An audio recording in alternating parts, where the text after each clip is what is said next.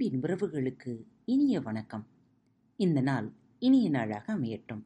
இன்று வேள்பாரி புத்தகத்தின் தொடர்ச்சி வாருங்கள் கேட்கலாம். திகைப்பின் அடுத்த கட்டம் அரங்கேறிக் கொண்டிருந்தது. மலைமக்கள் அறிவின் சிறந்த தொடக்கத்தை உருவாக்கியவர்கள். சமவெளியில் உருவான அரசுகள் அதை அடுத்த கட்டத்துக்கு வளர்த்தெடுத்துள்ளன என்றுதான் இதுநாள் வரை கபிலர் நினைத்திருந்தார். ஆனால் வளர்ச்சி என்ற பெயரில் தொலைந்து போனவையோ அபார ஆற்றல் கொண்டவையாக இருக்கின்றன. விண்மீன்களை வைத்து திசை அடையாளங்களையும் நேர அடையாளங்களையும் தான் கணியர்கள் உருவாக்கியுள்ளனர். ஆனால் இங்கோ விண்மீன்களை வைத்து நிலம் அடையாளப்படுத்தப்படுகிறது.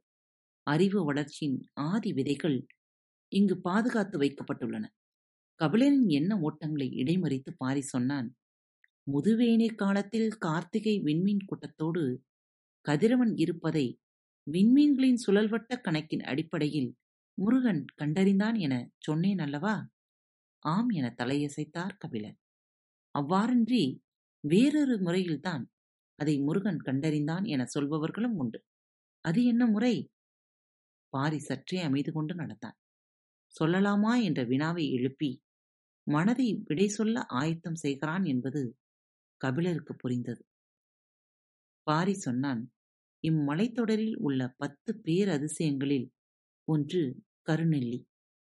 கபிலர் பாரி உச்சரிக்கும் வார்த்தையை மிக கவனமாக கேட்டார்.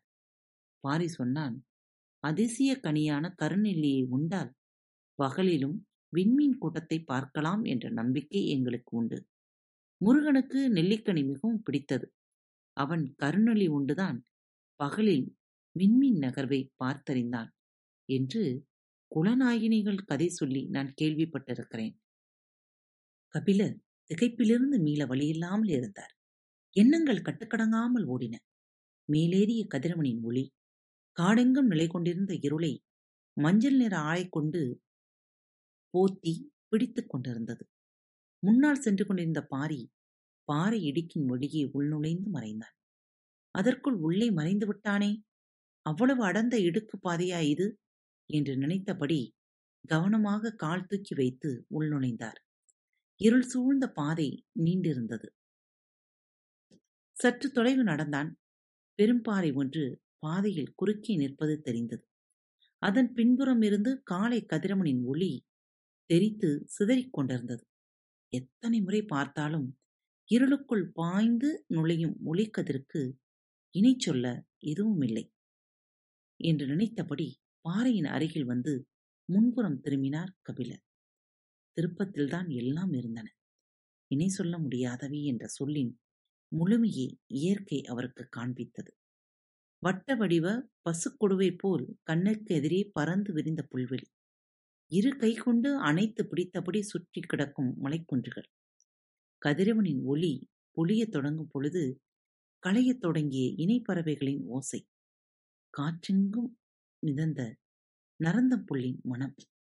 உறைந்து நின்றார் கபிலர். சற்றே விலகி நின்று அவர் முகம் பார்த்து மகிழ்ந்தான் பாரி. கார்காலத்தின் முதுமலை கொட்டத் தொடங்கியது. இன்னும் சில நாட்களில் அடைமழை தொடங்கும்.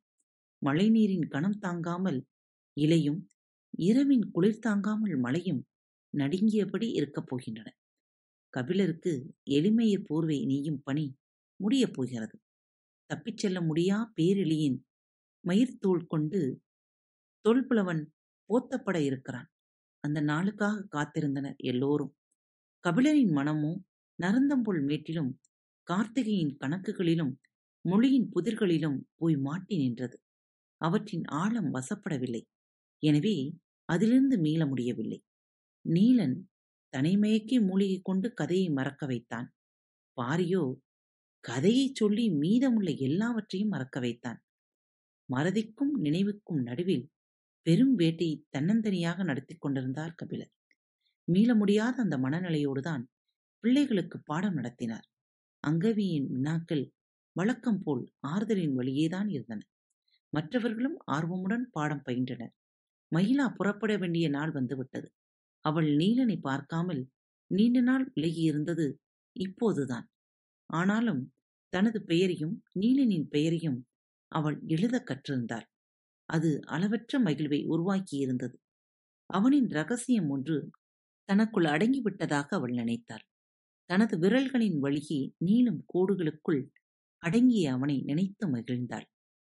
வேட்டூர் பழையனோடு சேர்ந்து அவள் புறப்படுவதற்காகத்தான் முடிவு செய்திருந்தனர் ஆனால் தேக்கன் இன்னும் சில நாட்கள் பழையனை இருக்கச் சொல்லிவிட்டார்.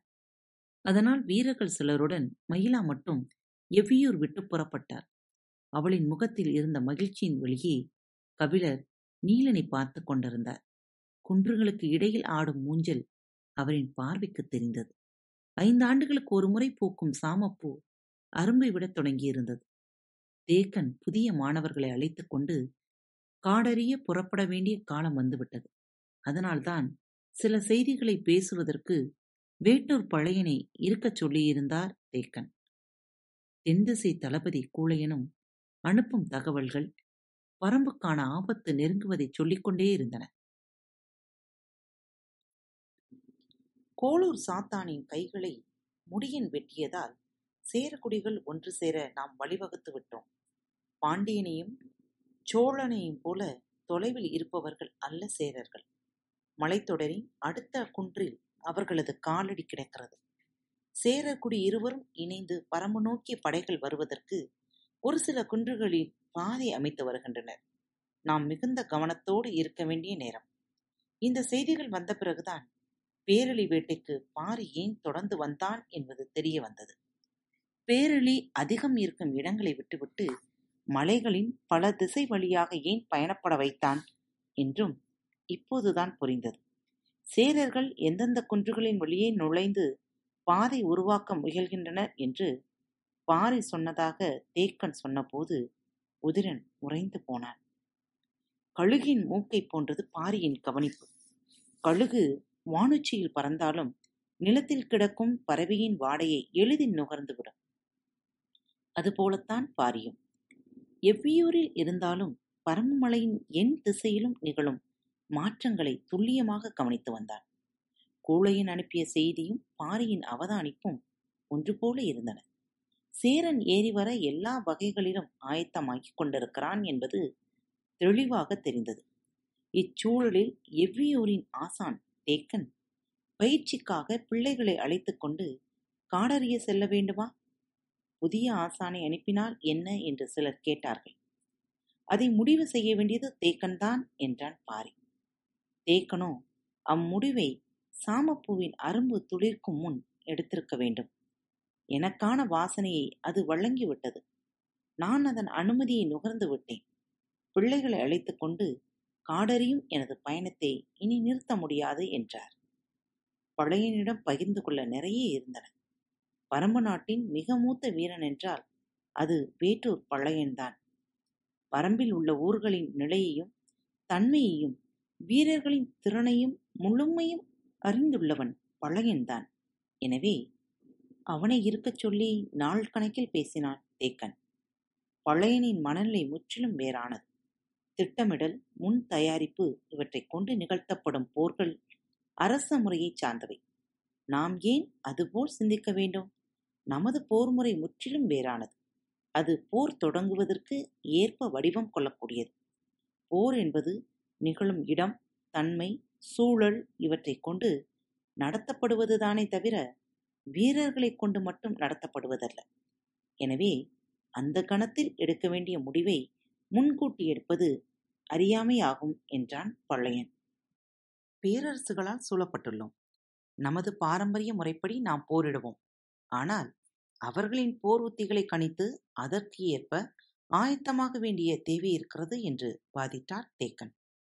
முன் தயாரிப்பின் வழியே போரை அணுகும் முறைக்கு பழையனால் பொருந்த முடியவில்லை. இப்பணியை கூழையனிடம் ஒப்படைத்துவிடு போர் தொடங்கிய பிறகு எனது பணியை முடிவு செய்து கொள்ளலாம் என்றான் பழையன். நீ சொல்வதற்கும் நான் சொல்வதற்கும் இடையில் அதிக நாள் இல்லை என்றான் தேக்கன். இரண்டுக்கும் இடையில் ஒரு நாள் இருந்தாலும் நான் ஏன் முன்கூட்டியே ஆயுதங்களை தூக்கிக் கொண்டு ஆற்றலை வீணாக்க வேண்டும்? பழையனோடு பேச்சில் மட்டுமன்றி எதிலும் வெல்ல முடியாது என தேக்கனுக்கு தெரியும். உண்மையில் தேக்கன் நடத்தும் போராட்டம் இந்த விடாப்பிடியான மனநிலையோடுதான். நன்கு திட்டமிட்ட போர் முறையை எதுவும் இல்லை என்று ஒதுக்கிவிட முடியாது. இயற்கையின் பல அமைப்புகள் திட்டமிட்ட ஒருங்கிணைப்பைக் கொண்டு தாக்குதல் தொடுக்கின்றன. இந்த எடுத்துக்காட்டை நாம் சொன்னால் இதற்கு மாற்றான ஓராயிரம் எடுத்துக்காட்டுகளை பழையன் சொல்வான். எனவே மறுமொழியின்றி அமைதியானான் தேக்கன். ஆனால் சூழலில் இந்த அமைதி இல்லை. பரம்பின் குரல் மீண்டும் ஒழிக்கும் காத்திருப்போம். இப்படிக்கு உங்கள் அன்பு தோழி. அன்பு நேயர்களில் பாரத் வலையொலி பக்கத்தை தேர்ந்தெடுத்து கேட்டுக்கொண்டிருக்கும் உங்கள் அனைவருக்கும் மனம் நிறைந்த வாழ்த்துக்கள் நன்றிகளும். பாரத் வலையொலி பக்கத்தின் நிகழ்ச்சிகள் உங்களுக்கு பிடித்திருந்தால் மறவாமல் லைக் ஷேர் மற்றும் சப்ஸ்கிரைப் செய்யுங்கள். நிகழ்ச்சிக்கான மதிப்பெண்களை ஸ்டார் வடிவத்தில் மறவாமல் கொடுங்கள். நிகழ்ச்சி பற்றிய கருத்துக்கள் இருப்பின் கீழே குறிப்பிடப்பட்டுள்ள இமெயில் முகவரிக்கு அல்லது உங்களது மெசேஜ் பாக்ஸில் ரெக்கார்ட் செய்தோ தாராளமாக அனுப்புங்கள். உங்களது கருத்துக்கள் தான் இந்த நிகழ்ச்சி மேலும் மேலும் வளர உதவி செய்கிறது. மறவாமல் எழுதி அனுப்புங்கள். இப்படிக்கு உங்கள் அன்பு தோழி.